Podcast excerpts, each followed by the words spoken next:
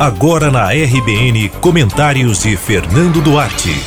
RBN Digital. Na ânsia de fazer a média com a Santa Dulce dos pobres, os deputados estaduais se apressaram para ter um projeto de lei que criava um dia dedicado à santidade baiana.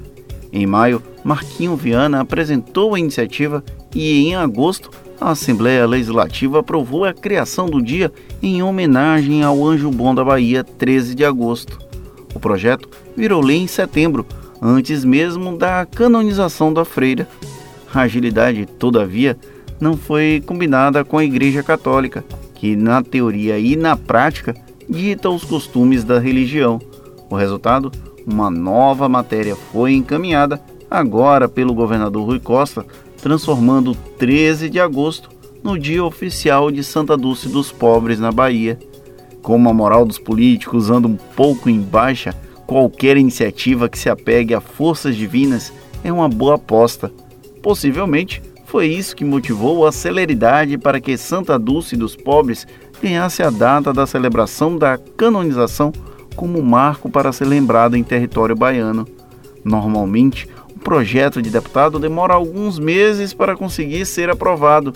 Diferente da tramitação das matérias do executivo, há textos que penam para serem pautados. O dia de Irmanduce não foi assim. Se o tema não fosse tão leve, eu até diria que há uma briga por protagonismo para homenagear a santa. Para completar a lista de tentativas de figurar bem com Irmã Dulce, ainda tem a indicação para que a ponte Salvador Itaparica seja batizada com o nome dela, que ainda não foi aprovada, mas divulgada como de autoria do líder do governo Rosenberg Pinto. Quem deve ter garantido um lugarzinho melhor no céu foi o deputado Aderbal Caldas. Antes de ser anunciada a canonização da Santa Dulce dos Pobres, ele propôs a medalha Irmã Dulce, a ser concedida à instituição ou pessoa física que se destaque na promoção de obras sociais no estado da Bahia. Foi aprovado antes mesmo do Papa interceder para que a freira entrasse para o rol de santos católicos. Diferente de outros projetos do governador Rui Costa, neste não houve pedido de urgência. O pedido para que a data 13 de agosto seja considerada dia da Santa Dulce dos Pobres vai ter que seguir o curso regular da Assembleia. Mas, como ninguém quer brigar com as forças divinas, então deve haver uma celeridade no trâmite, ainda que isso atinja um outro texto aprovado pelos próprios parlamentares.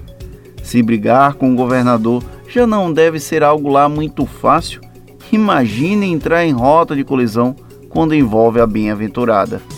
Seria dar muita sorte para o azar, não é mesmo? Você ouviu Comentários de Fernando Duarte.